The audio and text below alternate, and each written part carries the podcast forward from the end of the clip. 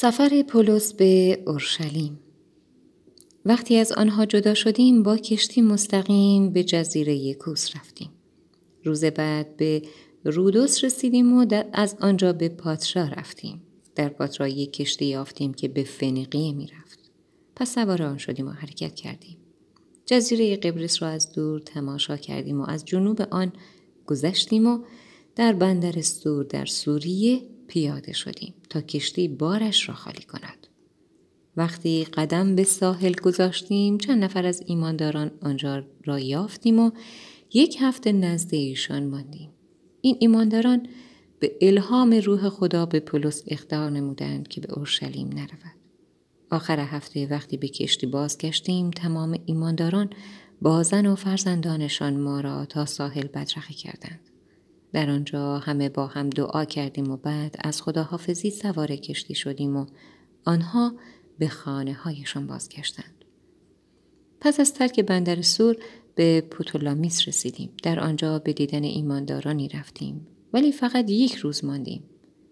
از آنجا آزم قیصریه شدیم و به خانه فیلیپ رفتیم. فیلیپ تمام وقت خود را صرف رساندن پیغام خدا به مردم کرده بود و یکی از آن هفت نفری بود که انتخاب شده بود تا مسئول تقسیم خوراک بین بیوه زنان باشد.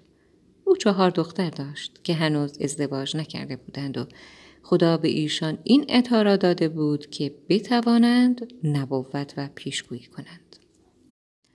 در آن چند روز که آنجا بودیم مردی به نام عقابوس از یهودی وارد قیصریه شد و به دیدن ما آمد. او نیز عطای نبوت داشت. روزی عقابوس کمربند پولس را گرفت و با آن دست و پای خود را بست و گفت روح القدس میفرماید یهودیان در اورشلیم صاحب این کمربند را به همین ترتیب خواهند بست و او را به دست رومی ها خواهند سپرد. با شنیدن این مطلب همه ما و ایمانداران قیصریه به پولس التماس کردیم که به اورشلیم نرود. ولی پولس گفت چرا گریه می کنید؟ شما دل مرا می شکنید. من حاضرم نه فقط در اورشلیم زندانی شوم بلکه به خاطر عیسی خداوندم جانم را بدهم. وقتی دیدیم که او منصرف نمی شود دیگر اصرار نکردیم و گفتیم هرچه خواست خداست همان بشود. ورود پولس به اورشلیم کمی بعد بار سفر بستیم و آزم اورشلیم شدیم. در این سفر چند نفر از مسیحیان قیصریه همراه ما آمدند. وقتی به اورشلیم رسیدیم به خانه شخصی به نام مناسون رفتیم. مناسون اهل قبرس و یکی از مسیحیان قدیمی بود. مسیحیان اورشلیم همه به گرمی از ما پذیرایی کردند. روز دوم پولس ما را با خود برد تا با یعقوب و کشیشان کلیسای اورشلیم دیداری تازه کنیم. پس از سلام و احوال پرسی پولس آنچه را که خدا به وسیله او در میان غیر یهودیان انجام داده بود به طور مفصل برای ایشان بیان کرد. ایشان ابتدا خدا را شکر کردند و بعد گفتند برادر خودت میدانی که هزاران یهودی به مسیح ایمان آوردند و اصرار دارند که مسیحیان یهودی نژاد باید آداب و رسوم یهودی را حفظ کنند. از طرف دیگر در میان آنان شایع شده که تو به یهودیانی که در میان غیر یهودیان زندگی می کنند تعلیم می دهی که از شریعت موسی برگردند و می‌گویی که نباید فرزندان خود را ختنه کنند سنت یهود را حفظ نمایند حال باید چه کرد چون حتما با خبر می شوند که تو آمده ای. پس ما اینطور پیشنهاد می کنیم. چهار نفر اینجا هستند که به رسم یهود نظر کردند. تو با ایشان به خانه خدا برو و مراسم تهارت را با آنان انجام بده و در ضمن مخارج ایشان را نیز بپرداز تا بتوانند سرشان را بتراشند. آنگاه به همه ثابت خواهد شد که تو رعایت سنت های یهود را برای مسیحیان یهودی نژاد جایز میدانی و خودت نیز قانون های یهود را اطاعت می‌کنی. و با ما در این امور هم عقیده می باشیم. از مسیحیان غیر یهودی هم ما هرگز نخ... نخواستیم پای بند آداب و رسوم یهود باشند فقط به آنان نوشتیم گوشت حیواناتی که برای بودها قربانی می شوند و گوشت حیوانات مرده و خون نخورند و زنا هم نکنند. دستگیری پولس در اورشلیم پولس راضی شد و روز بعد با آن چهار نفر مراسم تهارت را به جای آورد و به خانه خدا رفت. سپس اعلام کرد که یک هفته بعد برای هر یک از ایشان قربانی تقدیم خواهد. هنوز هفته به آخر نرسیده بود که چند نفر از یهودیان آسیا پولس را در خانه خدا دیدند و مردم را به ضد او شورانیدند. آنها وی را گرفته فریاد زدند ای قوم بنی اسرائیل بشتابید و کمک کنید این همان است که به ضد قوم ما موعظه می کند و به همه می گوید که احکام یهود را زیر پای بگذارند حتی به خانه خدا بدگویی و خارجی ها را نیز با خودش آورده تا اینجا را نجس سازد چون صبح همان روز پولس را با یک نفر غیر یهودی به نام تروفیموس اهل افسوس در بازار دیده بودند و تصور کردند پولس او را به خانه خدا آورده است. تمام مردم شهر به هیجان آمدند و آشوب بزرگی به راه افتاد. پولس را به زور از خانه خدا بیرون کشیدند و فوری درها را پشت سر او بستند. همینطور که او را به قصد کشت می‌زدند به فرمانده هنگ رومی خبر رسید که در شهر قوقاست. او نیز بیدرنگ با سربازان و افسران خود به سرعت جمعیت شتافت و چشم مردم که به سربازان افتاد از زدن پولس دست کشیدند. فرمانده هنگ پولس را گرفت و دستور داد با دو زنجیر او را ببندند.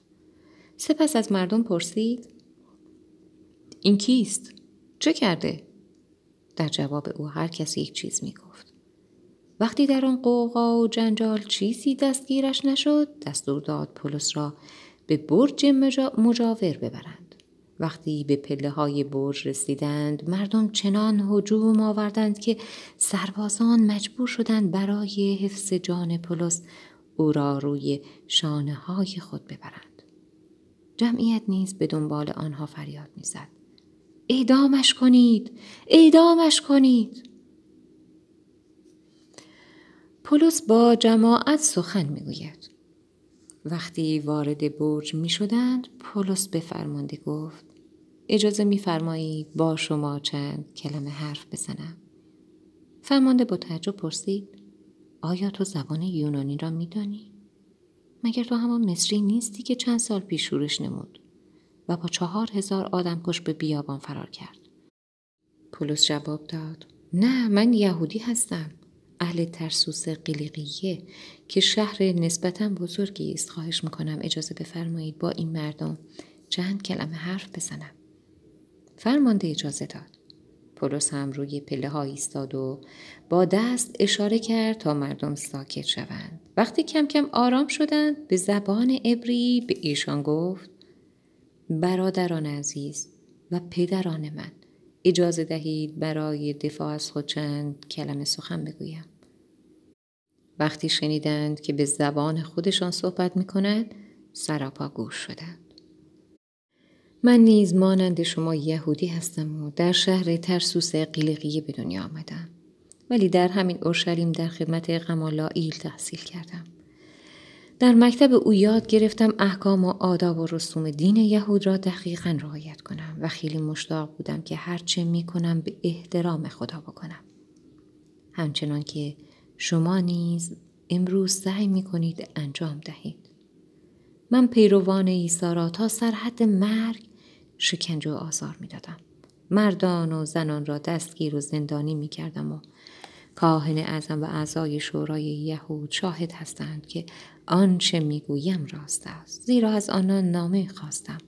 تا به سران یهود در دمشق دستور بدهند که بگذارند مسیحیان را پیدا کنم و دست بسته به اورشلیم بیاورم تا مجازات شوند وقتی در راه دمشق بودم نزدیک ظهر ناگهان از آسمان نور خیره کننده گرداگرد من تابید. به طوری که روی زمین افتادم و صدایی شنیدم که به من می گفت پولس چرا اینقدر مرا آزار می دهی؟ پرسیدم. آقا شما کیستید؟ فرمود. من عیسی ناصری هستم همان که تو او را آزار میرسانی. همراهان من نور را دیدند ولی از آن گفته ها چیزی دستگیرشان نشد. گفتم خداوندا حالا چه کنم؟ خداوند فرمود برخیز به دمشق برو. در آنجا به تو گفته خواهد شد که خدا چه نقشه‌ای برای بقیه زندگیت دارد؟ من از شدت آن نور کور شدم. پس همراهانم دستم را گرفتند و به دمشق بردند. در آنجا شخصی بود به نام هنانیا که مرد خداشناسی بود. با دقت دستورایی که خدا را اطاعت می‌کرد و بین یهودیان دمشق عزیز و محترم بود. هنانیا پیش من آمد. در کنارم ایستاد و گفت ای برادرم پولس بینا شو. در همان لحظه بینا شدم. توانستم او را ببینم. سپس به من گفت خدای اجداد ما تو را انتخاب کرده تا خواست او را بدانی و مسیح را با چشم خود دیده سخنان او را بشنوی. از این پس باید پیغام او را به همه جا ببری و آنچه دیده و شنیده ای به همه بگویی. حالا چرا معطلی؟ به نام خداوند قسل تعمید بگیر و تا از گناهانت پاک شوی یک روز پس از بازگشتم به اورشلیم در حالی که در خانه خدا دعا می کردم از خود بیخود شدم و رویایی دیدم. در رویا خدا به من گفت عجله کن.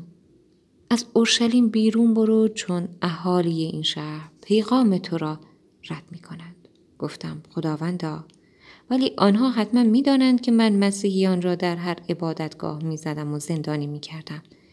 وقتی شاهد تو استیفان کشته شد من آنجا ایستاده و با کشتن او موافق بودم و لباس اشخاصی را که او را سنگسار می کردند نگه می داشتم.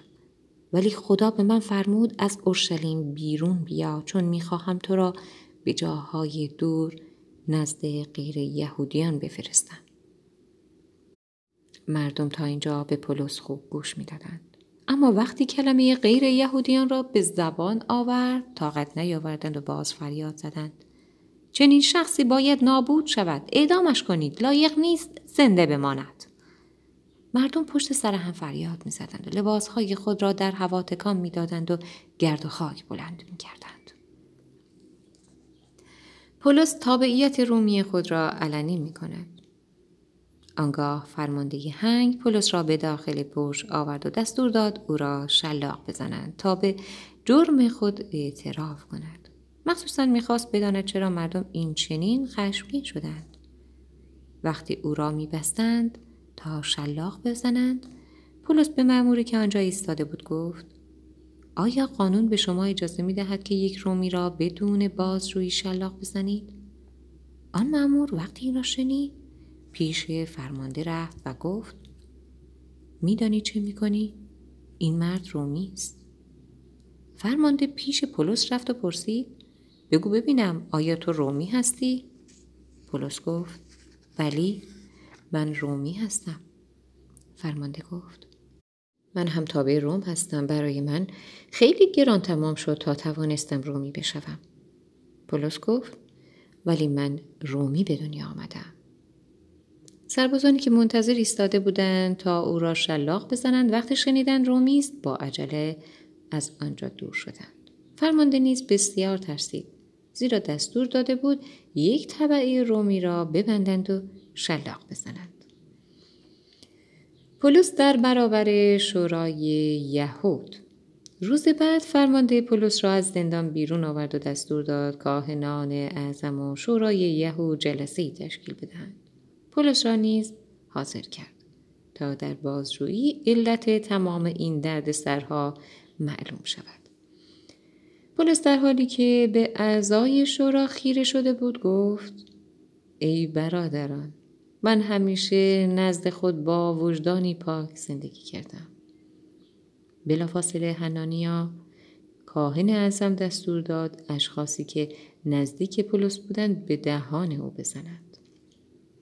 بولس به هنانیا گفت ای خوش ظاهر بد باطن خدا تو را خواهد زد تو چه نوع قاضی هستی که برخلاف قانون دستور می دهی مرا بزنند کسانی که نزدیک پولس ایستاده بودند به او گفتند آیا با کاهن اعظم خدا اینطور حرف می‌زنی؟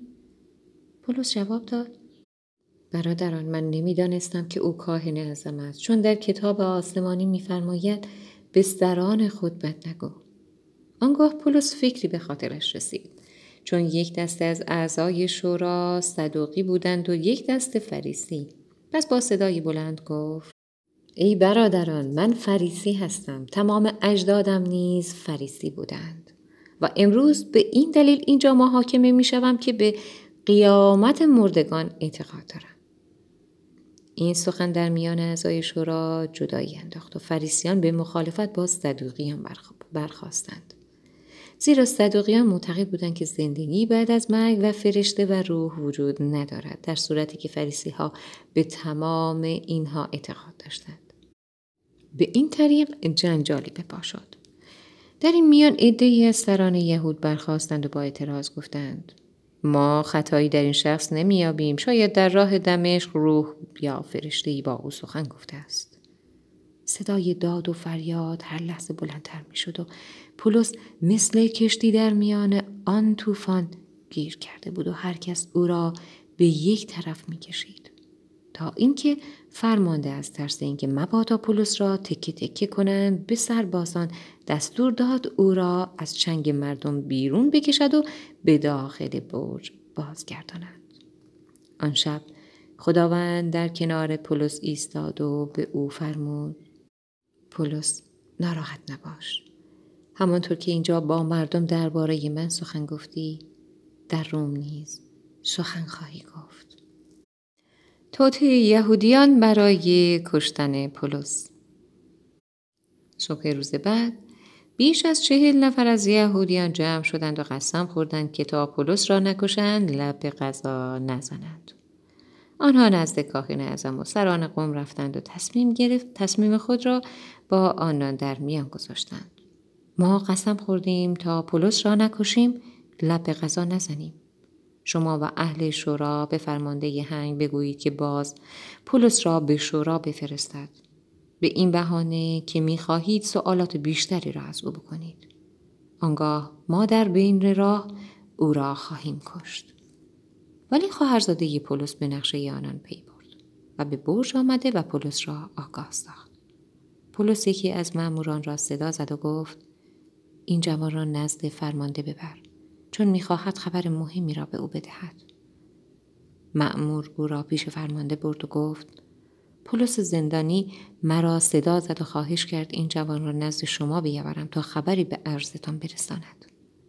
فرمانده دست پسر را گرفت و به گوشه برد و از او پرسید چه می‌خواهی بگویی؟ گفت همین فردا یهودیان می‌خواهند از شما خواهش کنند که باز که باز پولس را به شورا ببرید. به بهانه اینکه می‌خواهند سوالات بیشتری از او بکنند. ولی خواهش می‌کنم شما این کار را نکنید. چون پیش از چهل نفرشان کمین کردند تا بر سر او بریزند و او را بکشند. قسم خوردند چیزی نخورند تا او را نکشند. لب به غذا نزنند. حالا همه حاضر و آمادهاند فقط منتظرند که شما با درخواستشان موافقت کنید. وقتی آن جوان می‌رفت فرمانده به او گفت نگذار کسی بفهمد که این موضوع را به من گفته ای. تحویل پولس به فرماندار رومی. سپس فرمانده دو نفر از افسران خود را صدا زد و دستور داد. دویست سرباز پیاده دویست نیزدار و هفتاد سروار نظام آماده کنید تا امشب ساعت نه به قیصریه بروند یک اسب هم به پولس بدهید تا سوار شود. و او را صحیح و سالم به دست فیلیکس فرماندار بسپارید. این نامه را هم برای فرماندار نوشت. کلودیوس لیسیاس به جناب فیلیکس فرماندار گرامی سلام میرساند. یهودیانی مرد را گرفته بودند و می‌خواستند او را بکشند. وقتی فهمیدم رومی است سربازانی فرستادم و نجاتش دادم. سپس او را به شورای ایشان بردم تا معلوم شود چه کرده. معلوم شد دعوا بر سر عقاید یهودی خودشان است و البته چیزی نبود که بشود به سبب آن او را زندانی و ادام کرد. اما وقتی مطلع شدم که توطعه چیدن تا او را بکشند تصمیم گرفتم وی را به حضور شما بفرستم. به هر کس هم که از او شکایت داشته باشد می‌گویم به حضور شما بیاید. پس همان شب سربازانی مطابق دستور فرمانده خود پولس را به شهر آنتیپاتریس رسانیدند. صبح روز بعد پولس را تحویل سوار نظام دادند تا او را به قیصری ببرند و خود به برج بازگشتند. وقتی به قیصریه رسیدند پولس را با نامه به فرماندار تحویل دادند. فرماندار نامه را خواند. سپس از پولس پرسید اهل کجایی؟ پولس جواب داد اهل قیلیقیه هستم. فرماندار به او گفت هرگاه شاکیان برسند به پرونده‌ات رسیدگی خواهم کرد. سپس دستور داد که او را در قصر هیرودیس پادشاه نگه دارند. پولس در دادگاه رومی پنج روز بعد هنانیا کاهن ازم با عدهای سران یهود و یک وکیل دعاوی به قیصری آمد تا شکایت خود را از پولس تقدیم دادگاه کند. نام وکیل ترتولوس بود. پس دادگاه پولس را احضار کرد. وقتی او حاضر شد ترتولوس شکایت خود را به این شهر آغاز کرد. عالی جناب فرماندار شما برای ما یهودیان صلح و آرامش آورده اید و جلوی تبعیض و طرفداری را گرفته اید. به این جهت از شما بی اندازه سپاس گذاریم. برای اینکه سر شما را درد نیاورم اجازه می خواهم به طور خلاصه اتهامات این متهم را به عرض برسانم.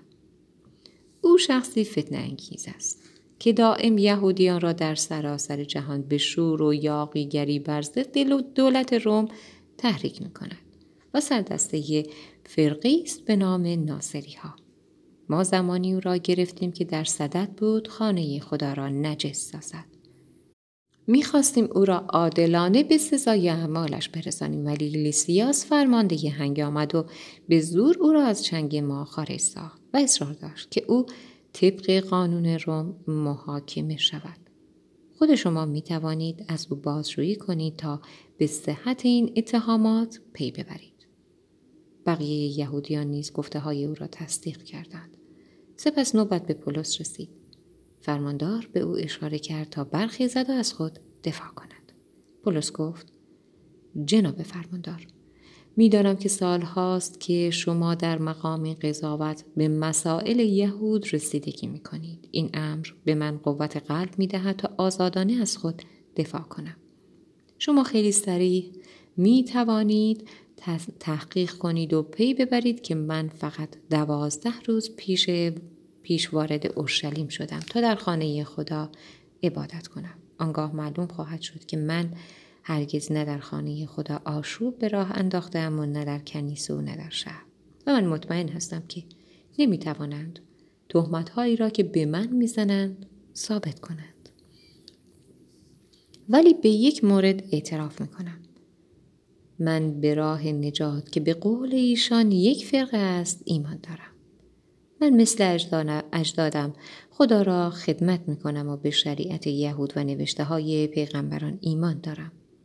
مثل خود این آقایان ایمان دارم که برای که هم برای نیاکان و هم برای بدان روز قیامت در پیش است. به همین دلیل با تمام تواناییم سعی می کنم در حضور خدا و انسان با وجدانی پاک زندگی کنم.